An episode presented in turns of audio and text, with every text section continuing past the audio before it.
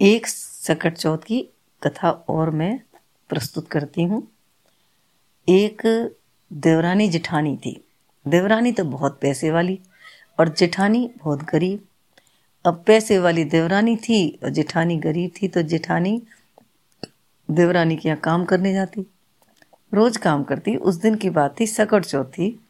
जेठानी का पति बोला कि, भाई मुझे तो खेत में ही रोटी दे आना, मैं तो अब जा रहा हूँ। उनका, ठीक है। अब वो देवरानी का काम करने चली गई। देवरानी के सकट चौथ की तिल छांटो, ये करो, सारा काम कर कर आके बहुत देर हो गई। आई, इतने में रोटी बनाने को बथुआ उबाला ही था, इतने में आ गया उसका पति। तो पति ने आकर उस पिटाई लगा दी। बोले तो रोटी देने ना गई? बोले, अभी तो आई हूँ छोटी के यहाँ से। पिटाई लगा दी तो बेचारी का जी दुखा हो गया। बथुआ भी उबला हुआ पड़ा रही हुई ना खुद ने खाया, ना उसके आदमी ने खाया। अब रात को आए सकट देवता ओटरा, माई पोटरा, खोल के बाढ़ बोली, महाराज, मैं तो बहुत दुखी हूँ, मेरे घर तुम मत आओ। ना ना, खोल, मैं तो भूखा हूँ। भाई, मेरे यहाँ कुछ नहीं खाने को। नहीं, किवाड़ तो खोल, किवाड़ खोल दिए। अब आए, मुझे तो बहुत भूख लगी है। भाई, मेरा तो आज कलेश हो गया तो मैं तो कुछ नहीं बनाया। बथुआ उबला पड़ा है, चाहो तो खा लो। उन्हें बथुआ ही खा लिया। उन्हें कहा, मुझे तो पानी की प्यास लगी है। बोले, देख लो, जहाँ तुम्हें पानी मिल जाए, वहाँ से पी लो। मैंने कहा, ठीक है, पानी पी लिया। अब बोले तो मेरे को तो पौटी जाना है। अरे भैया, उनको तो गुस्सा तो आई रही थी। बोली, चारों कोने पांची धेली सबको कर लो जहाँ तुम्हारे मन में आए।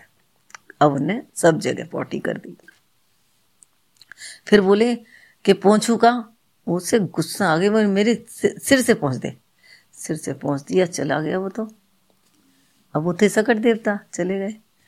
और दूसरे दिन सुबह देखें तो जहाँ जहाँ उनने पोटी करी थी, वो तो सारी जगह सोने चांदी हीरा मोती से जवाहर से चमक रही और उसका सिर भी ऐसे ही चमक रहा। अब तो दोनों आदमी औरत बड़े खुश हुए और बार बार समेटे जितना और बढ़ता जाए सकट दीप तो बैठ गए उसमें। अब बोली कि ऐसा करूँ मैं, देवरानी कैसे बोले आऊँ तराजू? तो तूल तूल के रख देंगे। उनका ठीक है। देवरानी के तराजू लेने गई माता। तो बोली कि, क्या बात है जेठानी जी? बोले, कुछ नहीं है, तू तराजू दे दे। देरानी तेज थी। उसने लेके एक गोंद लगा दी उसके तराजू में कि पता लगेगी क्या तोलेगी। तोला उस अब आई, तोलती रही। इतने में वो बोली कि लड़कों से देख के आओ ताई क्या कर रही है? वहाँ जाके देखा, अरे, मम्मी, ताई के तो बहुत सोना चांदी बिखरा पड़ा है, उसे तोल तोल के भर रही है। उनका अच्छा आन थे वो जब तराजू देने गई तो तराजू देने गई बोली, जेठानी, क्या तोला था आज तुमने? बोले, कुछ ना बहन, ऐसे ऐसे पूरी बात पे तो बता दी कि कैसे कैसे, क्या हुआ, कैसे सकट देवता आए उन्होंने कहा अच्छा ठीक है। अब उस दिन से ही वो दिन गिनने लग गई। कब मैं सकट चौथावे, कब मैं काम करूँ? कब मैं सकट चौथावे, कब काम करूँ? अब लौट फिर के एक साल बाद फिर लग सकट आई। सकट आई तो अपने हस्बैंड से बोली कि मुझे तुम पिटाई करके जाना। बोले, क्यों? संपत्ति में विपद मांग रही है, तेरे घर में है, क्यों पिटाई करूँ? ना ना, करके जाना। उनका ठीक है। उसने एक एक आध चपत लगा दिया, चला गया अपने। अब वो वो करेगा उसने खूब सारे तो व्यंजन बनाए और खूब कोरी कोरी कलशों में पानी भरवाया।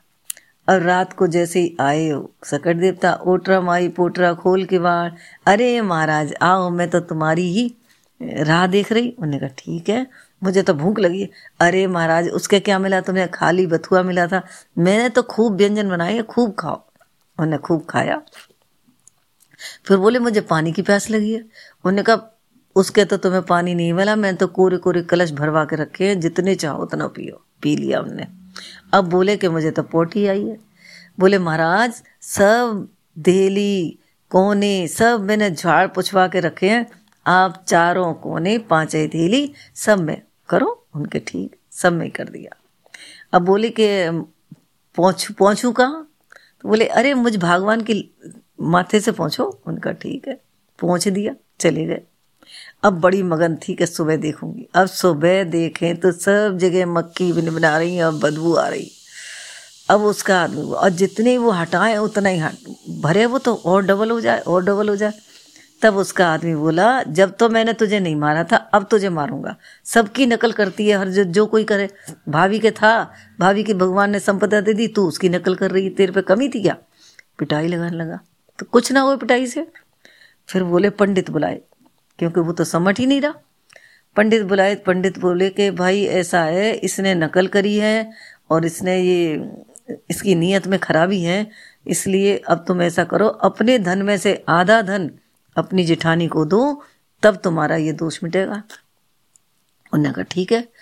उन्होंने आध तराजू मंगाई, आधा धन देने लगे, फिर भी नौ लखा हार को चूल्हे में छुपाई। तो अब वो तकड़ी सीधी नहीं हो तो उन्होंने कहा, देख, अब तू निकाल दे जो कुछ रखे आई छुपा के। तब वो लाई नौ लखा हार भी, उसका भी आधा आधा किया, तब उसकी जो सारा जो सकट देवता ने फैलाई थी व्याधि, उसको मिटाया और सकट देवता के हाथ जोड़े। सब लोग जैसे ही सकट देवता पहली वाली को आए, सबको आइयो देवरानी का आई किसी के मत आइयो उस सकट महाराज की जय।